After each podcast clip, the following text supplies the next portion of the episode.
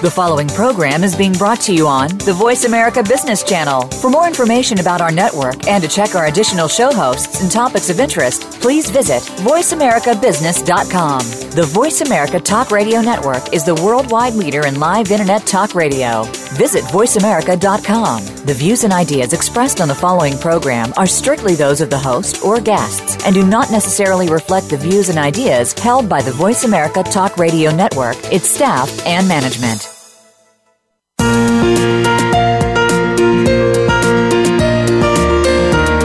Are you comfortable discussing money and your personal wealth? If not, where would you start? Is it money and your family, money and charitable contributions, or business and personal wealth? This is Conversations with Money, featuring your hosts Franco Caliguri and Marissa Sipolinski. Our show is about real people talking about money.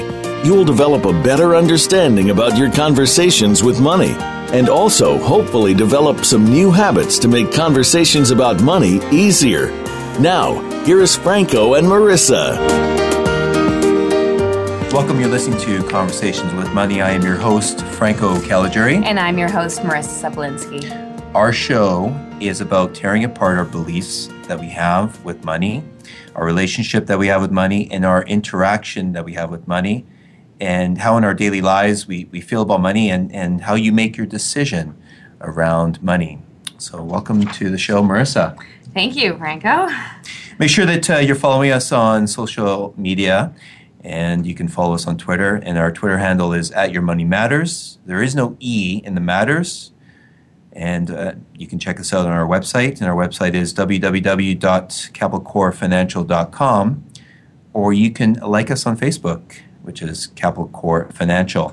And um, we always encourage people to write in or call in. You can call us in during the show at 1 866 472 5790. And if you don't feel like getting quite personal just yet, you can always email us at info at capitalcorefinancial.com. Now, Marissa, how was your week? My week so far, it's Tuesday. My week so far is good. How about you? Sorry, uh, my, my, when I say week, I mean from last Tuesday to, Till, oh, to right, today. Right. From last Tuesday until today, it was very good. It was very good. Now, you spoke on Friday. spoke on Friday at a, at a women's conference. You're pretty excited about it. Yeah, it was pretty. Uh, it was a great experience. We got to chat about our money stories to an audience of about hundred women, and talked about. We, we went on stage with the sort of. The So, no man allowed?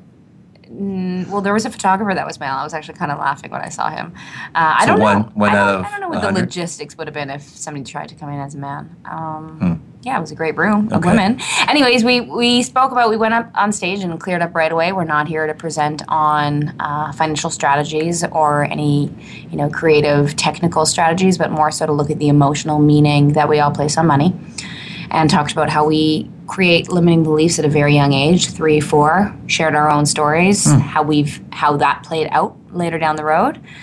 And then work through just looking at the different money stories and practical ways of evolving it. We built five practical steps and uh, discussed those. What were those five? What were the five? Yeah.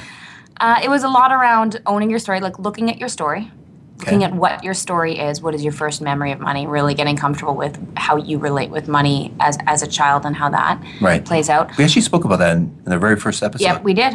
We did. So looking at your story was the first one, and then uh, committing to no more excuses. So we talked Mm. about all the excuses that we all play as to why we haven't evolved these things until now. do we do we have excuses? Yeah, just a few, just a few. Just a few, And we acted right. out. We, it was funny. It was Allie and I, and we acted out in a very playful way. The the ones that we hear all the time. You know, well, the economy sucks, and uh, real estate's crazy, and I lost my job, and oh, my parents were good with money. My parents are bad with money. Mm. Money is, you know, you, all all the ones we hear all the time, and we sort of made it. You know, we made it something that is relatable, I think, for a lot of people. And then, uh, yeah, take responsibility. No more excuses. Become friends with your finances. Friends. Is that possible? Yeah. Are we allowed to become friends with our money? yeah, I, I, I think it's it's funny. We, we talked about it in the presentation. It's like money is something we deal with every day. It's something we relate with every day. And how many of us really walk around feeling like we're friends with our finances? So, you know, I say and I get intimate with your money, and I got some funny faces. And I'm like, when I mean intimate, it's up close and personal, understanding all the numbers coming in, all the numbers going out, and talked about the importance of living within your means and, and also talked about leveraging resources, which was the final step. And that essentially it left with a feeling of hoping to empower the audience, which I got a lot of good feedback on, mm. in that you don't have to go out and make more money. You don't have to go out and work another day's pay to evolve where you're at. It's you have an opportunity right now to shift your perspective and really take control of your finances by doing that. So well, sounds. Uh, so that was like, the presentation. Right. I just gave you the the the lowdown. Twenty minutes. Was that a little much? To, uh, no, I think it's really good. Were you uh, just five bullet points? no, that's fantastic. you know, I don't bullet point. well, let me ask you this, and and if we were to take a look at uh, charitable giving, how about charitable giving? Is that important? Of course, it's important. That's a big part of of our business, and that's a big part of once we get to the strategies, that's the second part. I mean, I'm talking about the emotional part that I just spoke on, but in regards to the strategies that we do implement, that's always a part that we speak on. It's giving people an opportunity to choose who they donate some money to rather than voluntarily donating to the government in taxes. Well, I look forward to our conversation today. Yeah not that I haven't enjoyed our conversation so far. And you know, too, sorry, I just have to throw this in, that giving has a physical, there's a, I, I read a study once about, I don't have all of the data in front of me, but there's an actual physical uh, reaction in our body and emotional reaction when we give. The experience of giving, it ignites a part of the brain and emotionally um, that I think is very important that we mm-hmm. don't, we, we don't walk around doing. Well, we have two guests today. Yeah, we do. Do you want to say who they are? You, you don't? No, I was going to let you talk because I just talked for five minutes. but you, you, do well. You, I like talking, apparently.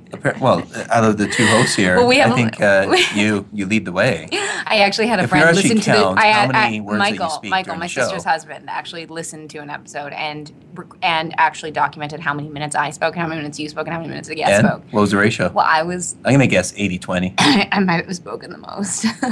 Is it 80-20? No, it's, it's not 80 20. 80 20 me and you. Yeah. I think Toni and Larry are feeling uncomfortable about this right now. Just a little. I just Welcome. broke all the rules. I laughed and I clapped and she claps. She dances. I'm not dancing. If everyone actually saw, if this was filmed, this would be That's quite next. So who are our guests? Show. Okay, our, t- our guests here today are okay, Remember, speak in the in the microphone. Thank you, Franco. We have Toni and Larry with us today. Toni and Larry, welcome. Thank you. Welcome. welcome to the show. And um, uh, Marissa, do they have last names? Yes. yes, thank you. Larry Amstutz is here from the Canadian Cancer Society. And Larry, do you want to just tell a quick little brief about uh, a brief little intro to who you are and what your involvement with the Canadian Cancer Society is, rather than me just reading off your bio? And, and before you do, I actually just want to just, just share with uh, the individuals that are listening.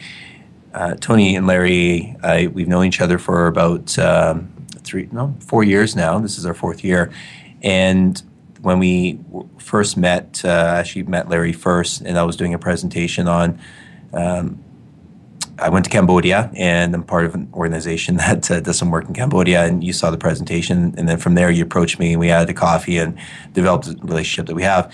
And what I've learned from both of you is the it's and, and what strikes me every time is the passion that you have on educating people on the importance of, of giving. Giving is is not included with people's estates or part of their plan in build, when they're building their plan. And so the work that you do, both you do, is so important. That's why we asked you to be here today because I think it's an important discussion to have on why you should be looking at giving. If you are, great. How can you give more? But if you're not, why, how can you actually incorporate that uh, giving into part of your plan. So, so welcome again, and uh, Larry. Yeah, if you don't mind, just uh, just uh, give us a little brief uh, brief um, uh, description of who you are, and and we'll jump over to you, Toni, after. Well, thank you very much for having us here. I the best way I always like to start is with an understanding that everyone has a backstory when we talk to people, we really are interested in listening and understanding where they're coming from. People have asked me many times how I got to work with the Canadian Cancer Society. I've been here for five years. For the past 20 years, I've been active in the financial advising world. And that was a, quite a transition. And I go back to my backstory. and sharing that really gives some insight. And in part, why cancer, why the Cancer Society, why fundraising, why the not for profit world, why did I make that transition? And if, if that's okay, I think that's a good starting point because it comes back to the backstory. And really, we all have this motivation around giving. And 30 years ago, my younger brother, Ron, at 25, got lymphoma. And he came to Vancouver for surgery and had his spleen removed, lymph nodes removed. And the doctors, the surgeons called my father and said, Ron has a half an hour, he's going to live or he will not live because of the post operative trauma. And 30 years ago, that happened. And 30 years today, he just had his 56th birthday. So my inspiration comes in part from wanting to have other people have that experience versus the other experience I have where my mom was diagnosed with brain cancer, six weeks later was gone at 65 years of age. So we tap into our passions. Our backstories usually have a passion to them. And I love sharing mine because I want to let other people know it's okay to tell their story. So the world work I do now, I, I joke with my children that I go to work and I have coffee with people every day because it's so important to make that personal connection. Larry, thank you for sharing. Uh, Toni, do you mind just uh, sharing uh, a little bit uh, of your background? Sure. Um, so I'm Toni Andreola. I've been the director of the uh, Planned Giving Program at the Canadian Cancer Society now for about 12 years. And uh, that's kind of unheard of in the charity business to be in the same organization for so long. But uh, before that, uh, I spent 20 years working for a corporate executor firm here in Canada. It's called the Canada Trust Company. And um, the uh, it was a very natural fit for me coming into this organization. I think I brought some skills to the to the table um, when it comes to the technical side of the charitable giving piece. Uh, knowing that uh, the the topic is can be sensitive and it's and it's something that uh, not everyone knows enough about. And that's uh, that's a role that uh, both Larry and I play is to promote charitable giving you don't know what you don't know. So it's important to get out there and get that information. So we provide resources and and uh, all of course of course complimentary not only to our donors but to uh, to our listeners here today. So uh, that's that's why we're here and, and uh, thank you for the opportunity. Oh, you're welcome. Uh, we find it a privilege uh, to have both of you join us as guests and, and to talk about what we feel is an important discussion to have. The show's called Conversations with Money. And with that charitable giving, we feel, as I said at the top of the show, that we feel that uh, is missing with that conversation. So, if I can just uh, jump right in, just ask uh, some questions here. In the work that you do, what do you think is is missing, or or what do you think the obstacles are for individuals or families to include charitable giving in, in their their wealth building strategies? Um, well, um, I think one of the barriers is um, again just not knowing what's what's out there.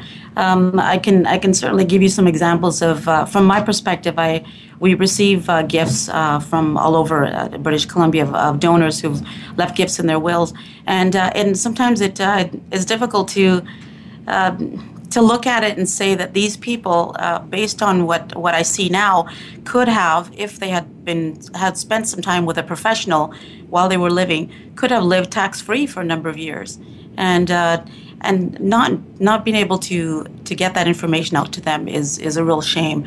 So we challenge and we work with uh, well established professionals in the industry to to meet with their donors and talk about uh, not only their financial side of things, but uh, giving. They're giving because many are volunteering and are, are providing a lot of um, uh, support to charities, and we will sure miss them when they're gone. So they need to they need to know what they what they need to do to uh, to provide that uh, uh, again living tax free. That sounds very attractive. Just you just saying that living tax free seems to be quite attractive, but it sounds like there's a challenge to get people to to get to the table to actually explore that. You know, so if you say tax free, I mean, exactly. uh, you can imagine that people would be jumping all over that. Well, it's a topic that I think everyone can can relate to because you're paying taxes as soon as you begin working. So, and there's a lot, a lot of younger people also getting into uh, volunteering and and uh, being involved with charities. Uh, but um, yeah, one of the other cha- challenges, of course, is uh, just it's a sensitive topic, um, and and you do need to not only speak to a professional, but you need to talk to your family as well, because that could cause some uh, uh, some dissension or uh, some question about uh, you know why they're they don't want to do things, and, and procrastination is a big is a big piece uh, as well. Uh, yeah. Speaking of procrastination, do you find that? I mean, I've had a lot of experience uh, raising money for different charities where you go to. I, somewhat stay away from younger people because I've had so much experience of them saying um, I'm too young or I'm not there yet or come back to me when I'm older, eh, which feels to me like a bit of a procrastination piece. But I think a lot of them, generally, it's missing information. It's not understanding how they can implement it into their plan now. And even if it's in a small way, uh, something that's sustainable that could actually help them, let, let alone be creating a gift to a charity. So, do you guys, is that something that you experience often? Larry, you seem like you have a thought on that. my experience is really I'm very encouraged actually by the activity that young people have. Okay. I can speak to Canadian statistics, not world statistics. But if you look statistically in Canada, eight out of 10 Canadians give annually to $10 billion in a year. So that tells me people are very generous. If you break it down by age group, young people give at the same frequency as all other age groups. And that and, and, and that's related as 15 years to 24 years that youngest age category that they Huh. report. The difference being isn't the heart it isn't the intent it's the capacity. Because when you're younger you really don't have the same cash flow you don't have the same wealth accumulation. What you might want to do you can't actually achieve with the money. But i find it really inspiring and encouraging that canadian youth and young people have that same heart and that same interest. I say there's two key things that I believe. There's passions and belief I have, and I believe this to be true around the world. The fundamental truth I believe is that people will help others in need, no matter what the issue or the cause. I really truly fundamentally believe that people will help other people. And the second truth is I believe that people will do more if they could. So the beauty of the youth is that they will be engaged their capacity will change over time. And if we can, again, as you said, get them interested now and have the right conversations and help them think ahead, they will find their way. And we, in a planned giving department, which Toni and I work in, one of those core planned gifts we have is people take life insurance policies out and donate them. And we find that a third of our life insurance policies are actually in people in their 30s, and we have quite a few that are in their 20s. So even at a younger age, they find their way with the right direction and guidance. So the biggest stumbling uh, point in my mind is the engagement and the guidance, The guidance. and find competent professionals who really are active in this area that can help guide them the right way. And that's where Toni and I do a lot of our work, working with people like yourselves to to add that specialist support and piece to the equation. Thank you. That's actually uh, that's quite surprising for me. I didn't realize that the numbers were that high amongst uh, younger individuals in terms of donations. I I guess because I have had some experience with people being younger, I just assumed that it was something that um, younger people weren't involved with in terms of charitable giving. But maybe that was just my own my own filter. I We're going into a, a break uh, very shortly here, and what you just brought up, Larry, we can we can take another segment on. So I, I want to be able to continue on, and we'll discuss this after we go after we come back from a break. Now, if if um, if our listeners, uh, if anybody wants to uh, check out the work that you do, is there a website that people can go to? Yes, they can. Uh, they can go to www.cancer.ca, and uh, they'll they'll see. Uh, we'll have uh, some information on there on planned giving. Can they also check out your bio and actually get to see uh, what you look like, or to, to get some information about uh, both of you? Now they'll have to email you in, and we can certainly send them. some. Toni Andreola and Larry Amstutz. Thank you both for joining us. We're going on to a break, but we'll catch you on the other side.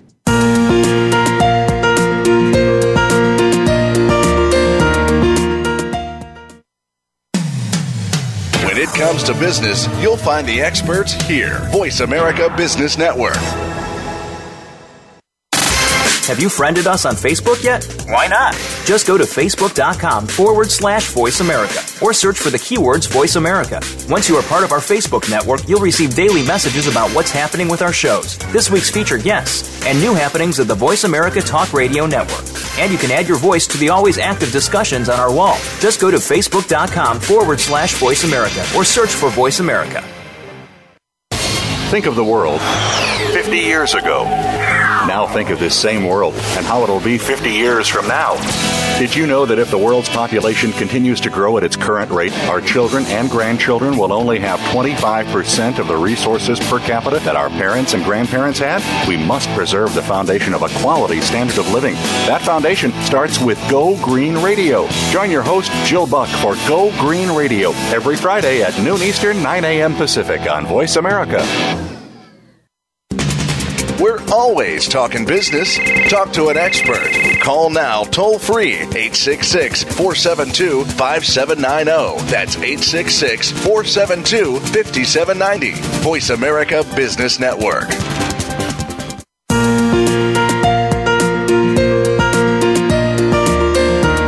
You are listening to Conversations with Money with Franco Caliguri and Marissa Sipolinski. To reach our show today, please call 1 866 472 5790. Again, that's 1 866 472 5790. You may also send an email to info at capitalcorefinancial.com. Now, back to Conversations with Money. Welcome back. I'm your host, Franco Caliguri. And I'm your host, Marissa Sipolinski. Now, before the break, uh, we asked uh, uh, for you to go to the Canadian Cancer Society uh, website uh, that Toni had provided, and hopefully you enjoyed the, the website there. Uh, but once again, can you do you mind providing that website again? Sure, it's www.cancer.ca. Perfect, thank you. Before the break, we were talking about, or the discussion was on youth or individuals that were donating. And Larry, you mentioned that you had found uh, individuals under the age of 35, if I, if I heard you correctly, we're actually getting life insurance policies to donate uh, or using as a tool to donate.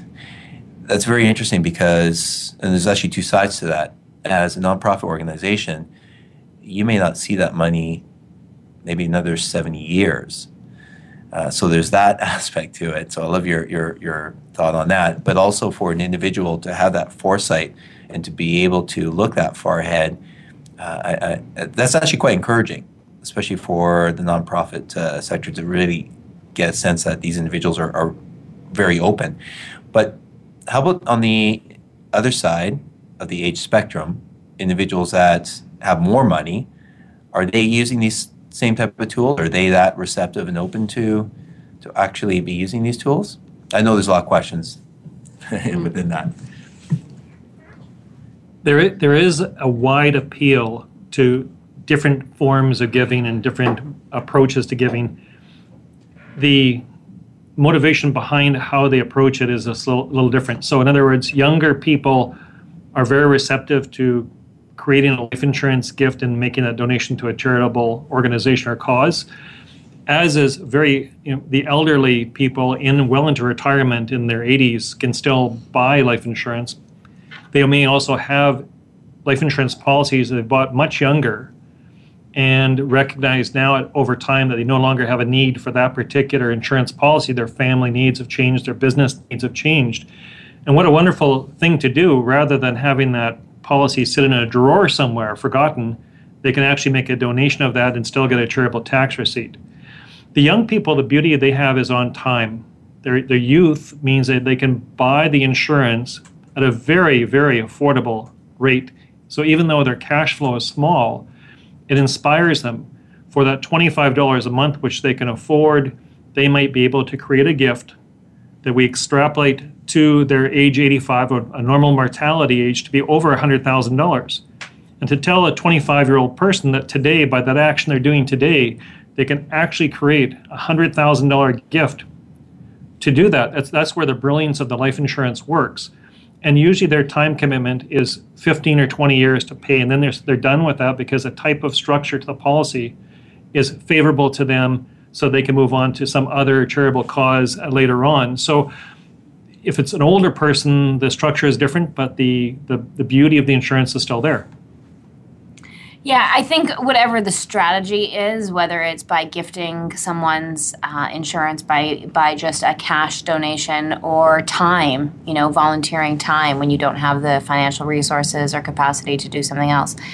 I think any of those strategies are great, and it's it's nice to hear. I think uh, different strategies that are available, be it anything from the financial end of all numbers to our time. Do you find that that um, what have been the trends that you've seen for both of you? I know you've been, you know, 12 years and five years, but you've been in the financial industry for many years more. So, is it something that you see? I mean, for myself, I think I've participated on a greater level for the past five years, so I'm choosing to see it a lot more because of my involvement. Um, but I remember when I first got into the industry uh, 12 years ago, there wasn't as much talk about about charitable donations and and creative strategies to use it to offset uh, offset taxes, et cetera. There, there's obviously the two driving components. One's offsetting taxes, and one is that innate nature we have to give. Uh, but it wasn't something that came up at most of my meetings. I don't know if that's because I was younger and I was not choosing to bring it up, or maybe I just didn't know about it. But is it something that you both have seen over the years come up more, or can, can I can I just add to what uh, Marissa is just yeah go for it. talking about there? Um, if we were to dig a little bit deeper, are you finding that there's a different attitude towards giving? I guess personally, from a fundamental basis, if I still believe passionately that people will help other people, I don't see a shift in this generation, decades or centuries past. Mm-hmm. I think the human heart has that capacity and always has. I think it's bringing it forward and bringing it to the attention and getting people engaged and aware because once they they have that engagement or that awareness then everything seems to move along over time. I spoke with a fellow who does a lot of philanthropic work in south africa. Very interesting gentleman and he related a story to me which was i thought very fascinating. And i think it comes to the crux of this. He was talking about helping a small village in south africa and one of the problems they had was drinking water and so they, they came in to do some philanthropic work. And he asked the central person in the village one, one question. And he asked her, What is it that we can do for you and your village? And she related back to him, You've asked me the wrong question. And he said, What do you mean I've asked you the wrong question? What was the right question to ask you? And she relayed to him the question should have been what's the first thing that you can do for me versus what can I do for you? Because it's easy in a philanthropic context without the support to say, I can do something and walk away and feel good about it. Putting drinking water in that village was one step. But then you walk away patting yourself on the back. You haven't left, maybe done as much as you could have. So the young people or people who donate, no matter if it comes to your attention, Marissa, at one point in your life, and Franco, a different point, and Toni, if we can ask the right questions and we can make that engagement happen, everybody finds their way at that particular moment in their life. I have that belief system.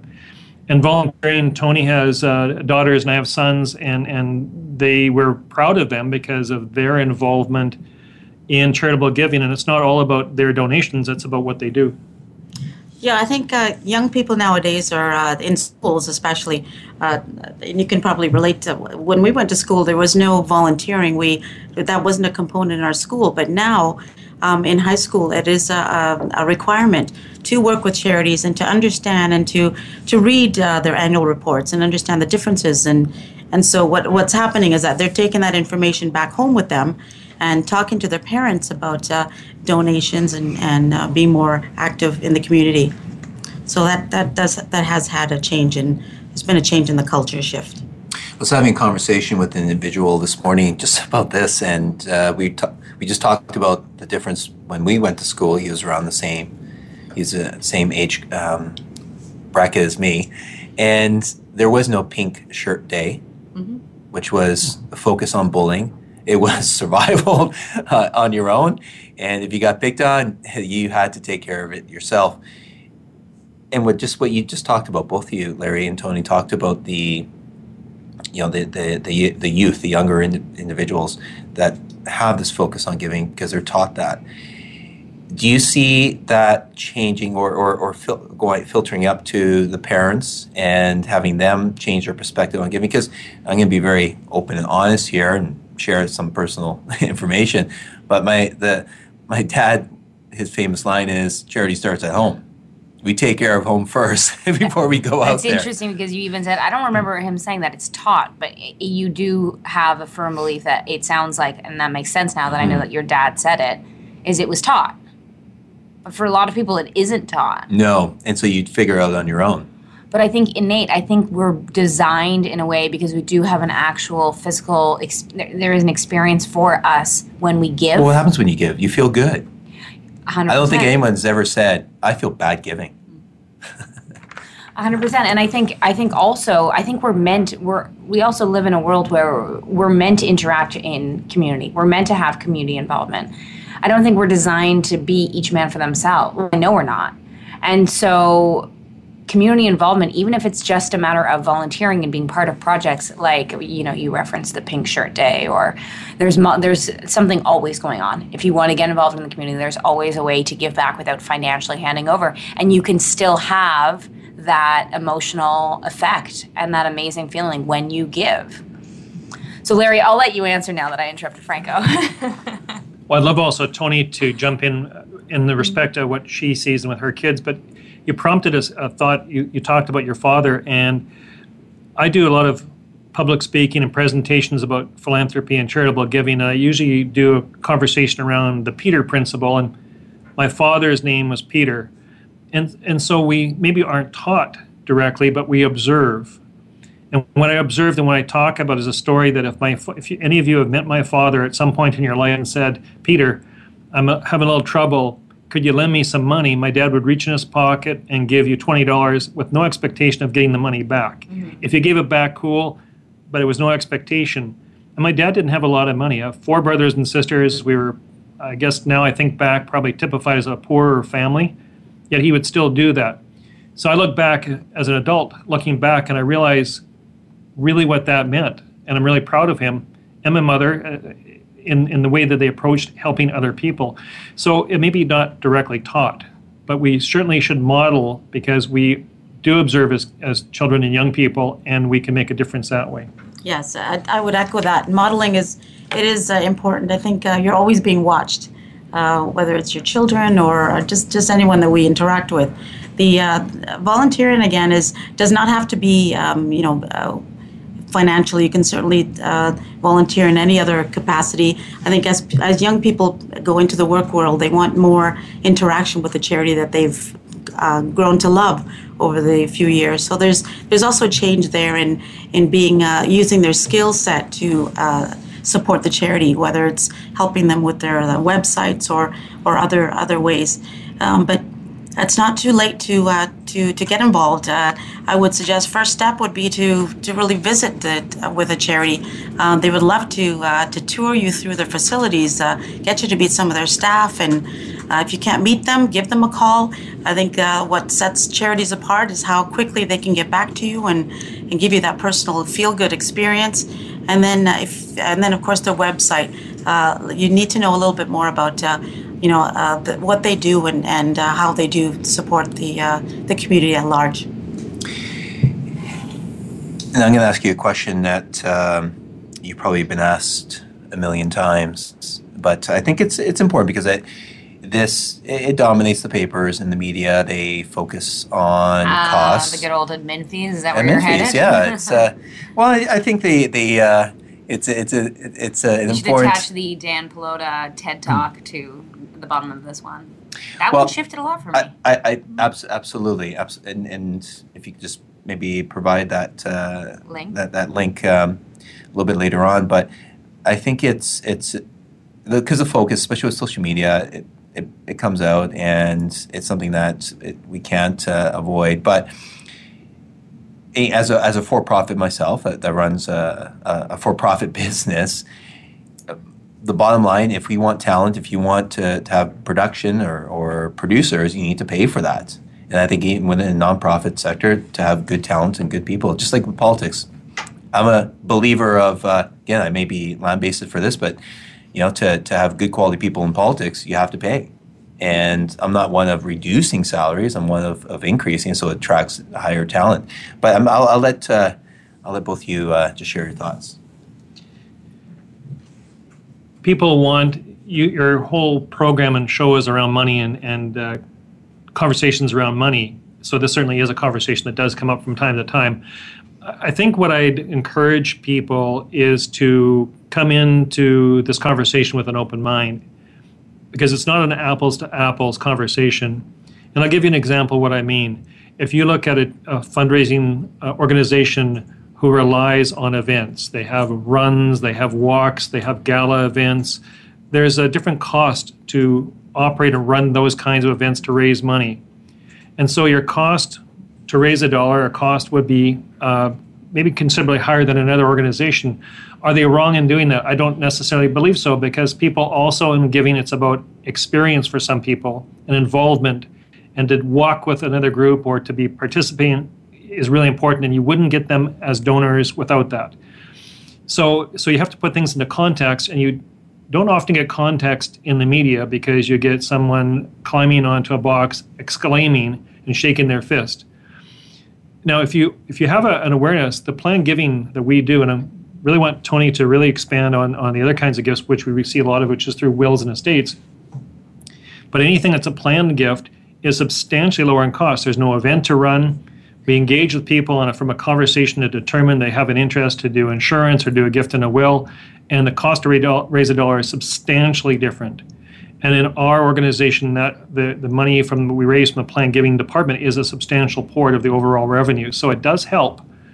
But I really, really would think apples to apples, go and have a conversation with the charitable organization you're interested in, see if they're transparent, and hopefully they are. And and we I know that we are. We put our, our information on our websites. And and don't be afraid of the conversation, and because we're not. Yeah, exactly. Okay, Toni, you got uh, three minutes. well, pro- probably two. two. No, I, I, I, again, I echo what, uh, what Larry just said. Uh, you you need to do a little bit of uh, research, um, knowing that uh, each of the charities they, they do not report the same way. There is no requirement um, that we can all determine, uh, you know, who's who's better at, at whatever. But so you need to need to do a little bit of research and ask them. They will certainly provide you the information that you need to make that informed decision whether you want to, uh, you know, what, what impact are they making in the world? And, and that's very difficult to put into a financial report. And, yeah. and Franco, we find that when people do come and ask us that question, I would su- suggest that nine out of 10 are satisfied very quickly because we have the conversation, they get a different perspective, and they walk away and they still donate and they still are actively engaged because it's just that reassurance and that conversation. And I would suspect that's true probably for almost all the charitable organizations, if they, as Toni said, they take the time to reach out and, and, and ask for themselves. Well, and, and just add to that, what you just said there, Larry and me, when you are discussing a plan or even looking at an individual looking at their own will or their planning needs, I can't imagine it's a half an hour decision it's probably six months to a year. In some cases, it, it could be years. But without both of you there, that can't happen. But you still need to have live, and the role that you play is an important one. And I think that people tend to forget that that you need to have top quality individuals that actually can support that and be there for for for people to be able to have that outlet to be able to have that discussion. Now, this shows on giving you have a gift for people. Can you explain what that gift is? We do. I have a, a book on philanthropy, and it's called The Orchard. And I would love to. Uh, it, it would uh, not about the society, but it's about all charities, just how the different ways of giving. So if you'd like a copy, happy to uh, to send one out to you. Please email uh, info at uh, capitalcorefinancial.com. Thank you, uh, Toni. Going on to a break here, but we'll see you on the other side.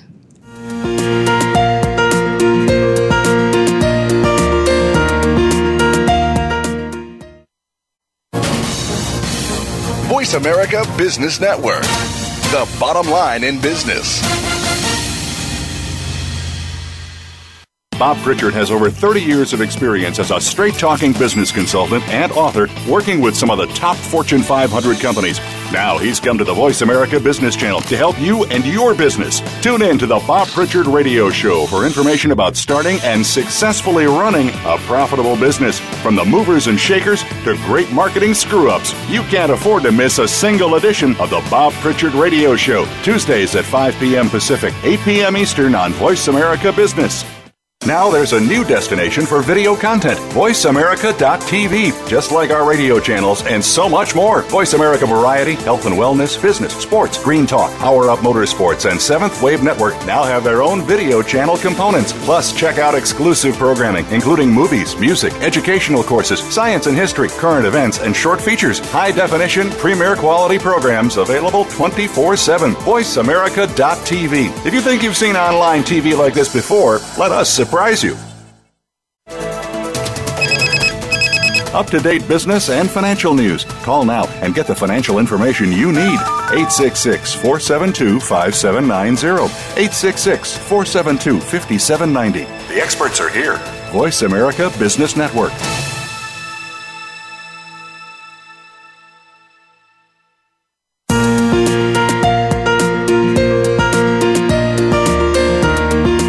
Listening to Conversations with Money with Franco Caliguri and Marissa Sipolinski. To reach our show today, please call 1 866 472 5790. Again, that's 1 866 472 5790. You may also send an email to info at capitalcorefinancial.com.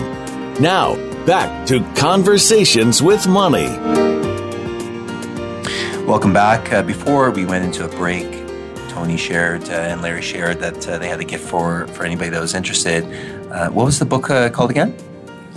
The book is called The Orchard, and I did forget to mention that uh, Franco graciously covered the costs for this uh, for this book. So I'm actually to get it out to as many people as I can. So please make sure that you uh, email and uh, Melissa, uh, Marissa, if you can give me that. At info at capitalcorefinancial.com. And just to add that it's actually Marissa and I that uh, or she's going to hit me. So I I only sure. hit you on the brakes. It was once today. Maybe a few I'm times in the other episodes. No. I you while we're live. So just continue on Okay. charitable giving. Charitable giving. Giving. Yes. Being nice to each other. Yes, very nice and loving, and the good feelings that come from that. Of course. Well, and, and actually, I, I want to end the show just really looking at the effects that giving does have. I've I've read studies, white papers that have been conducted and done on how giving actually can increase an individual's wealth. How families, some of the wealthiest families around the world, have been able to continue to successfully increase their wealth through through giving, and that's great. And we can have a whole show just on that. But I think there's also the other side of what giving can do uh, for an individual when you actually let go of attachments that we have, because money is just money can, can either build or it can destroy. It can do such incredible, pow- powerful things. Do you mind if we uh, have a discussion around that? Sure. Sorry, Marissa, Marissa, you're leaning over. You want to say something? I always I- want to say something. I'm just surprised you didn't say anything. You I want. I back. almost cut you off by time, but I, I took the feedback Oh, that I, I cut see. you off too many times. So I was waiting for you to be done.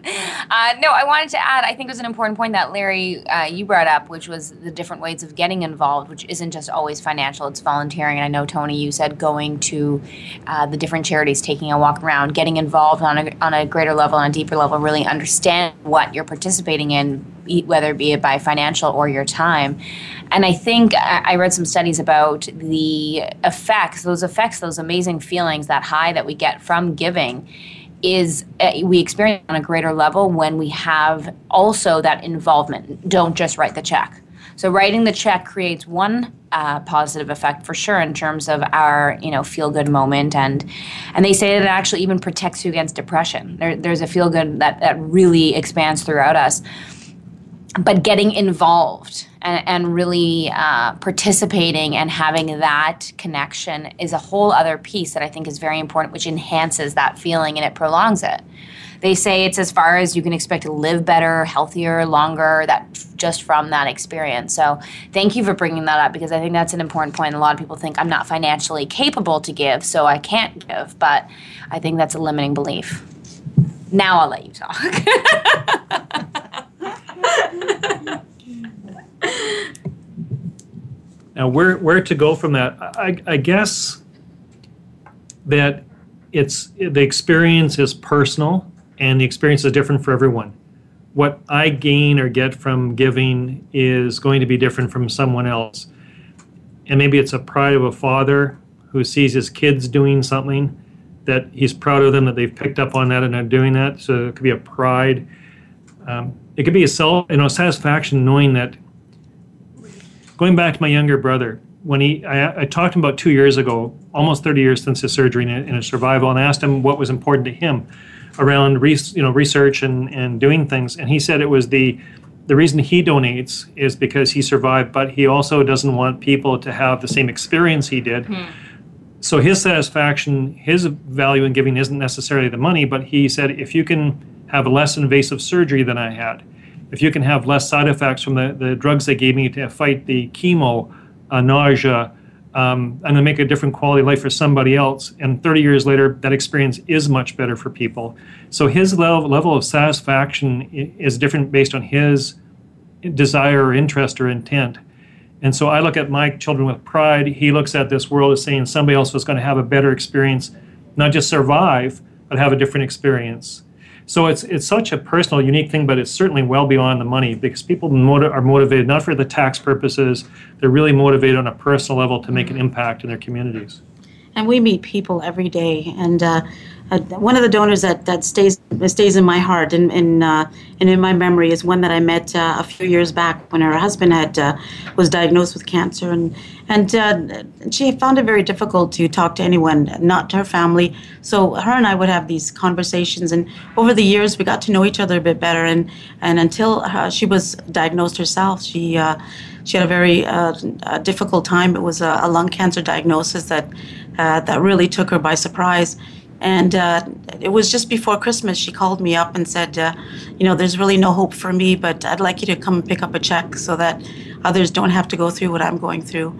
So we stayed friends until uh, her passing a couple of months later, and uh, I was there to hold her hand. And it was, it was difficult, but those are the kind of uh, relationships that we build over time, and that's some of the things, so some of the reasons that I love my job so much because we get to interact with some wonderfully generous people. Yeah, those are very touching stories, and I'm sure that you can probably share hundreds more, which would take just another couple episodes just to go through that. And I think that each one, each story warrants that. And I think that, and, and I'm sure that you probably have documented those and and um, honored those individuals that uh, have shared and provided the resources we work hard all, all our life. We put money aside and we build wealth, whatever that may mean for each of us. But the impact that we can make with each other, Marissa, you talked about community. You talked about how we can impact each other. And in a very large city, it's very easy to think of just ourselves and just provide for ourselves without really looking at the, the greater community. What else can we we be doing? Who else can we be touching? Because we're all interconnected in some way. Mm-hmm. To live in isolation, I think we'd be living in a in a bubble. To think that we live in isolation, but we impact each other on a daily basis. So how can we? If you were to provide some some tips or some some ways that people can increase their giving either through time or through money, what what are some of the things that uh, you would that you can share?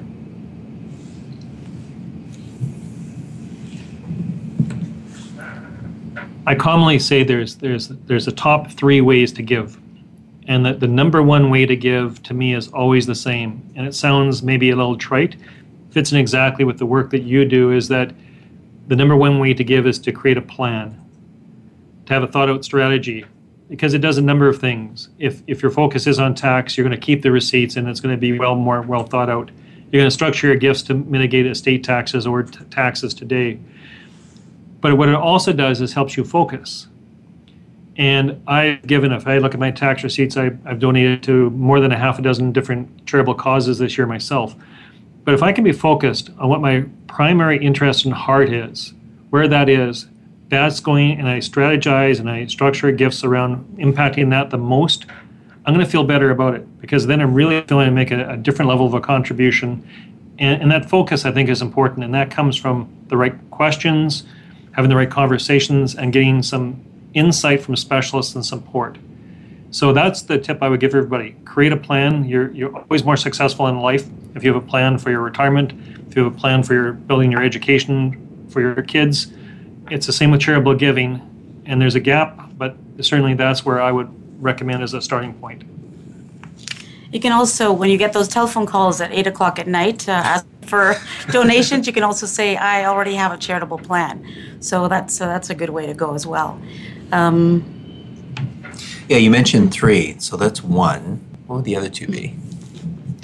Sorry, Larry, you looked at me. I do listen. Now, now you I know. I was like, I wrote down one. I was like, wait, did I dream that he said three? now you're going to ask me to give away my secrets to this audience. Really, the other two are always different because they're unique after you have the conversation around the first one. So the, the, the second best way for me to maximize my giving is going to be personal based on my age, my my lifestyle, my income, the causes I'm interested in, and number three as well. So we usually ask people focus on what's your, your primary charitable focus. A simple question. If you could only give to one charitable cause this year, what would that be? And take your spon- your instantaneous response. That's mm-hmm. usually where your heart is. And then if you could give to second cause, what would that be? And then focus on your primary and your secondary causes. The third component is your flexibility. I mean, if there's a tsunami somewhere or if someone's in need, you want to still reach into your pocket and help them out. People want to do that. That becomes a flexible part of this plan. But I think the, the, the first way is simply create the plan. The second two ways will become apparent whether it's a gift in your will, whether it's a gift of your securities, whether it's insurance, whatever the whatever the vehicle is, it won't matter. But they'll be individual and specific to you based on that conversation around the plan. How important is it to, because on our show, we do talk about having a team, developing a team. How important is it that an individual lets their lawyer know, the accountant know, the mortgage broker, the real estate agent, and I can go on and on and on. How important is it to have each professional that's supporting you on this to be on that on your side? I believe that in the world we always do better with putting more heads together than trying to figure out the world on my own. And so we always work in a team environment. Also, we understand that donors are consumers or Canadians or individuals just like everyone else, and we can't know everything. We rely on specialist support, whether it's through a doctor, through our mechanic, or whether it's a tech specialist. So in this instance, we reach out and we recommend that they do interact with lawyers to have wills prepared, and we do interact with financial people to to see that big picture, to see where their surplus might be and where that gift may come come from. So it's it's. I, I just would suggest that if you're talking with professionals, that's a really great understanding how broad their reach is and how willing and able they are to have a network that supports them because chances are you're going to get a different level of advice. Absolutely. Because when you have a team approach, the you have more thoughts uh, that are going into your wishes and, and your plan.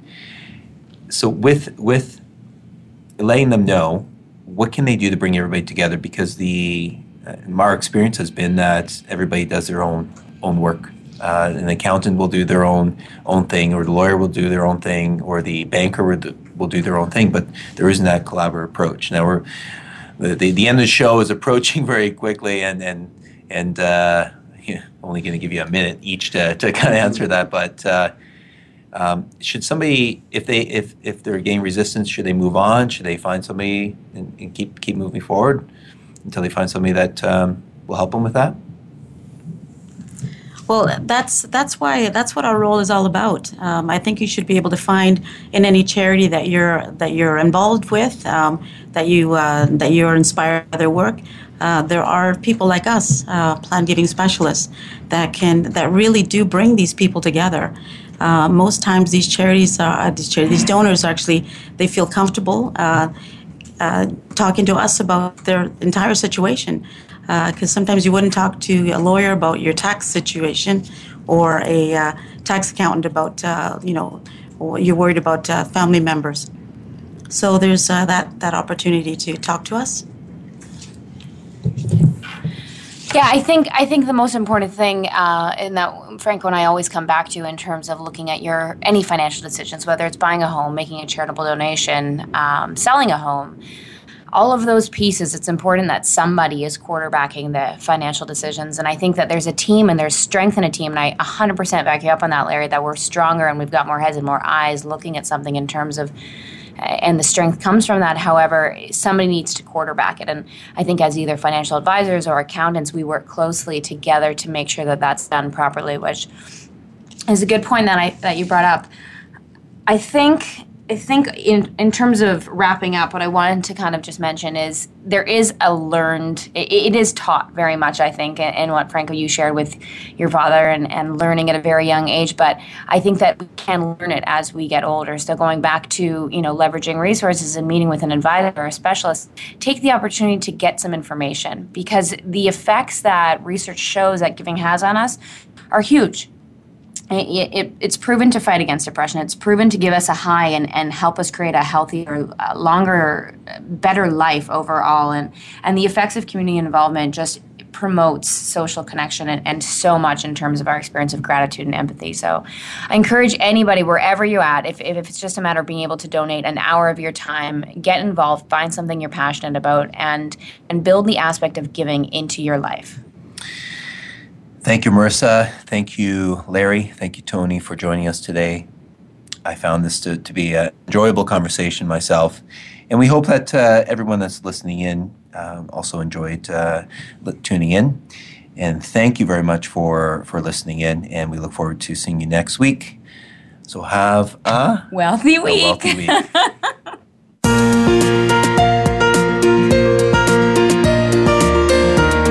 Thank you for tuning in this week.